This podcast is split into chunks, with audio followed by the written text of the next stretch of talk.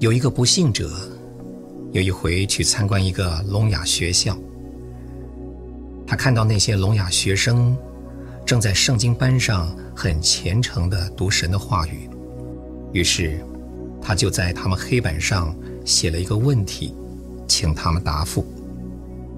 那问题是：神既然爱你们，为什么使你们聋哑，反倒使我能听能说呢？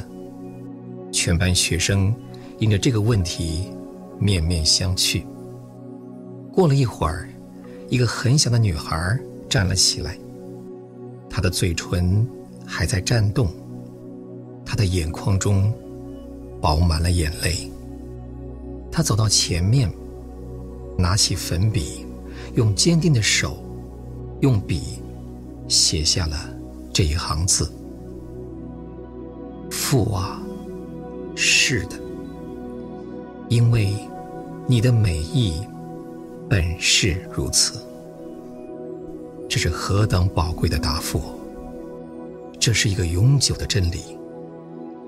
无论大人，无论小孩，都可以安息其中。天地之主是我们的父，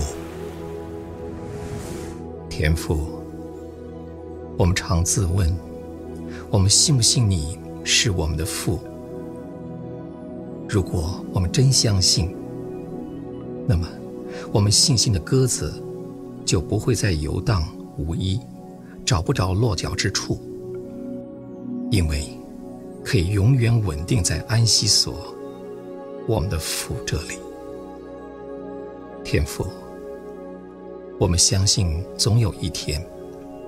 虽然不知道什么时候，也许还远，但是我们终将会明白，现在我们所遭遇的这些悲剧，都是出于你的美意。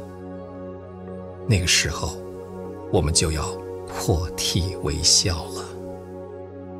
祷告，奉主耶稣的名，阿门。